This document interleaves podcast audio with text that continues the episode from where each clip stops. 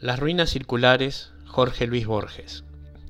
Nadie lo vio desembarcar en la unánime noche.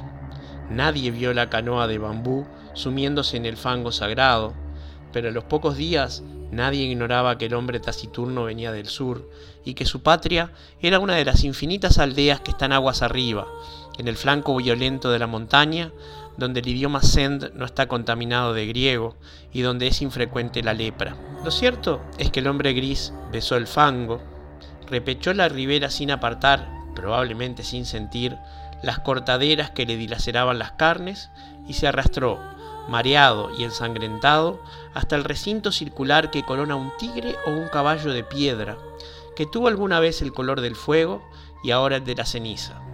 Ese redondel es un templo que devoraron los incendios antiguos, que la selva palúdica ha profanado y cuyo Dios no recibe el honor de los hombres. El forastero se tendió bajo el pedestal. Lo despertó el sol alto. Comprobó sin asombro que las heridas habían cicatrizado. Cerró los pálidos ojos y durmió, no por flaqueza de la carne, sino por determinación de la voluntad. Sabía que ese templo era el lugar que requería su invencible propósito. Sabía que los árboles incesantes no habían logrado estrangular, río abajo, las ruinas de otro templo propicio, también de dioses incendiados y muertos. Sabía que su inmediata obligación era el sueño. Hacia la medianoche lo despertó el grito inconsolable de un pájaro. Rastros de pies descalzos, unos higos y un cántaro le advirtieron que los hombres de la región habían espiado, con respeto, su sueño y solicitaban su amparo o temían su magia. Sintió el frío del miedo y buscó en la muralla dilapidada un nicho sepulcral y se tapó con hojas desconocidas. El propósito que lo guiaba no era imposible, aunque sí sobrenatural. Quería soñar un hombre, quería soñarlo con integridad minuciosa e imponerlo a la realidad. Ese proyecto mágico había agotado el espacio entero de su alma. Si alguien le hubiera preguntado su propio nombre o cualquier rasgo de su vida anterior, no habría acertado a responder. Le convenía el templo inhabitado y despedazado, porque era un mínimo del mundo visible. La cercanía de los leñadores también, porque estos se encargaban de subvenir a sus necesidades frugales. El arroz y las frutas de su tributo eran pábulo suficiente para su cuerpo, consagrado a la única tarea de dormir y soñar. Al principio los sueños eran caóticos, poco después fueron de naturaleza dialéctica. El forastero se soñaba en el centro de un anfiteatro circular que era de algún modo el templo incendiado. Nubes de alumnos taciturnos fatigaban las gradas. Las caras de los últimos pendían a muchos siglos de distancia y a una altura estelar, pero eran del todo precisas. El hombre les dictaba lecciones de anatomía, de cosmografía, de magia. Los rostros escuchaban con ansiedad y procuraban responder con entendimiento, como si adivinaran la importancia de aquel examen que redimiría a uno de ellos de su condición de vaga apariencia y lo interpolaría en el mundo real. El hombre, en el sueño y en la vigilia, consideraba la respuesta de sus fantasmas. No se dejaba embaucar por los impostores, adivinaba en ciertas perplejidades una inteligencia creciente, buscaba un alma que mereciera participar en el universo. A las nueve o diez noches comprendió con alguna amargura que nada podía esperar de aquellos alumnos que aceptaban con pasividad su doctrina y sí de los que arriesgaban, a veces, una contradicción razonable. Los primeros, aunque dignos de amor y de buen afecto, no podían ascender a individuos, los últimos preexistían un poco más. Una tarde, ahora también las tardes eran tributarias del sueño, ahora no velaba sino un par de horas en el amanecer. Licenció para siempre el vasto colegio ilusorio y se quedó con un solo alumno. Era un muchacho taciturno, cetrino, díscolo a veces, de rasgos afilados que repetían los de su soñador. No lo desconcertó por mucho tiempo la brusca eliminación de sus condiscípulos. Su progreso, al cabo de unas pocas lecciones particulares, pudo maravillar al maestro. Sin embargo, la catástrofe sobrevino. El hombre, un día, emergió del sueño como un desierto viscoso, miró la vana luz de la tarde que al punto confundió con la aurora y comprendió que no había soñado. Toda esa noche y todo el día, la intolerable lucidez del insomnio se abatió contra él quiso explorar la selva, extenuarse, apenas alcanzó entre la cicuta unas rachas de sueño débil, veteadas fugazmente de visiones de tipo rudimental, inservibles. Quiso congregar el colegio y apenas hubo articulado unas breves palabras de exhortación, Este se deformó, se borró. En la casi perpetua vigilia, lágrimas de ira le quemaban los viejos ojos.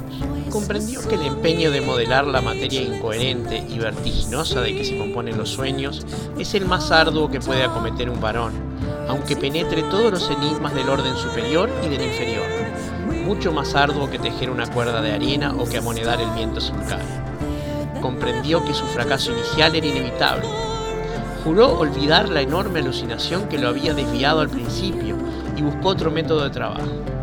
Antes de ejercitarlo, dedicó un mes a la reposición de las fuerzas que había malgastado el delirio. Abandonó toda premeditación de soñar y casi acto continuo logró dormir un trecho razonable del día. Las raras veces que soñó durante ese periodo, no reparó en los sueños. Para reanudar la tarea, esperó que el disco de la luna fuera perfecto. Luego, en la tarde, se purificó en las aguas del río, adoró los dioses planetarios, pronunció las sílabas lícitas de un nombre poderoso y durmió. Casi inmediatamente soñó con un corazón que latía. Soñó activo, caluroso, secreto, del grandor de un puño cerrado, color granate en la penumbra de un cuerpo humano aún sin cara ni sexo. Con minucioso amor lo soñó durante 14 lúcidas noches. Cada noche lo percibía con mayor evidencia. No lo tocaba, se limitaba a atestiguarlo, a observarlo, tal vez a corregirlo con la mirada. Lo percibía, lo vivía desde muchas distancias y muchos ángulos.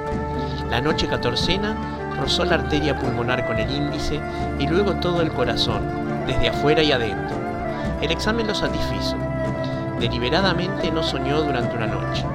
Luego retomó el corazón, el nombre de un planeta y emprendió la visión de otro de los órganos principales. Antes de un año llegó al esqueleto, a los párpados. El pelo innumerable fue tal vez la tarea más difícil. Soñó un hombre íntegro, un mancebo, pero este no se incorporaba, ni hablaba, ni podía abrir los ojos. Noche tras noche, el hombre lo soñaba dormir. En las cosmogonías gnósticas, los demiurgos amasan un rojo Adán que no logra ponerse en pie, tan inhábil y rudo y elemental como ese Adán de polvo era el Adán de sueño que las noches del mago habían fabricado. Una tarde, el hombre casi destruyó toda su obra, pero se arrepintió. Más le hubiera valido destruirla. Agotados los votos a los númenes de la tierra y del río, se arrojó a los pies de la efigie que tal vez era un tigre y tal vez un potro, e imploró su desconocido socorro. Ese crepúsculo soñó con la estatua. La soñó viva, trémula. No era un atroz bastardo de tigre y de potro, sino a la vez esas dos criaturas vehementes y también un toro, una rosa, una tempestad. Ese múltiple dios le reveló que su nombre terrenal era fuego, que en ese templo circular y en otros iguales le habían rendido sacrificios y culto y que mágicamente animaría al fantasma soñado, de suerte que todas las criaturas, excepto el fuego mismo y el soñador, lo pensaran un hombre de carne y hueso. Le ordenó que una vez instruido en los ritos, lo enviaría al otro templo despedazado, cuyas pirámides persisten aguas abajo, para que alguna voz lo glorificara en aquel edificio desierto. En el sueño del hombre que soñaba, el soñado se despertó. El mago ejecutó esas órdenes, consagró un plazo, que finalmente abarcó dos años, a descubrirle los arcanos del universo y del culto del fuego. Íntimamente le dolía apartarse de él. Con el pretexto de la necesidad pedagógica, dilataba cada día las horas dedicadas al sueño. También rehizo el hombro derecho, acaso deficiente. A veces le inquietaba una impresión de que ya todo eso había acontecido. En general sus días eran felices. Al cerrar los ojos pensaba, ahora estaré con mi hijo. O más raramente, el hijo que he engendrado me espera y no existiría si yo no. Gradualmente lo fue acostumbrando a la realidad. Una vez le ordenó que embanderara una cumbre lejana. Al otro día flameaba la bandera en la cumbre. Ensayó otros experimentos análogos, cada vez más audaces. Comprendió con cierta amargura que su hijo estaba listo para nacer y tal vez impaciente. Esa noche lo besó por primera vez y lo envió al otro templo cuyos despojos blanqueaban río abajo, a muchas leguas de inextricable selva y de ciénaga. Antes, para que no supiera nunca que era un fantasma, para que se creyera un nombre como los otros, le infundió el olvido total de sus años de aprendizaje. Su victoria y su paz quedaron empañadas de hastío. En los crepúsculos de la tarde y del alba Se prosternaba ante la figura de piedra, tal vez imaginando que su hijo irreal ejecutaba idénticos ritos en otras ruinas circulares, aguas abajo. De noche no soñaba, o soñaba como lo hacen todos los hombres. Percibía con cierta palidez los sonidos y formas del universo. El hijo ausente se nutría de esas disminuciones de su alma. El propósito de su vida estaba colmado. El hombre persistió en una suerte de éxtasis cabo de un tiempo que ciertos narradores de su historia prefieren computar en años y otros en lustros, lo despertaron dos remeros a medianoche. No pudo ver sus caras, pero le hablaron de un hombre mágico en un templo del norte, capaz de hollar el fuego y de no quemarse. El mago recordó bruscamente las palabras del dios. Recordó que de todas las criaturas que componen el orbe, el fuego era la única que sabía que su hijo era un fantasma. Ese recuerdo, apaciguador al principio, acabó por atormentarlo. Temió que su hijo meditara en ese privilegio normal y descubriera de algún modo su condición de mero simulacro. No ser un hombre, ser la proyección del sueño de otro hombre, qué humillación incomparable, qué vértigo. A todo padre le interesan los hijos que ha procreado, que ha permitido, en una mera confusión o felicidad. Es natural que el mago temiera por el porvenir de aquel hijo, pensado entraña por entraña y rasgo por rasgo en mil y unas noches secretas. El término de sus cavilaciones fue brusco, pero lo prometieron algunos signos. Primero, al cabo de una larga sequía, una remota nube en un cerro, liviana como un pájaro. Luego, hacia el sur, el cielo que tenía el color rosado de la encía de los leopardos. Luego las humaredas que arrumbraron el metal de las noches. Después la fuga pánica de las bestias, porque se repitió lo acontecido hace muchos siglos las ruinas del santuario del dios del fuego fueron destruidas por el fuego.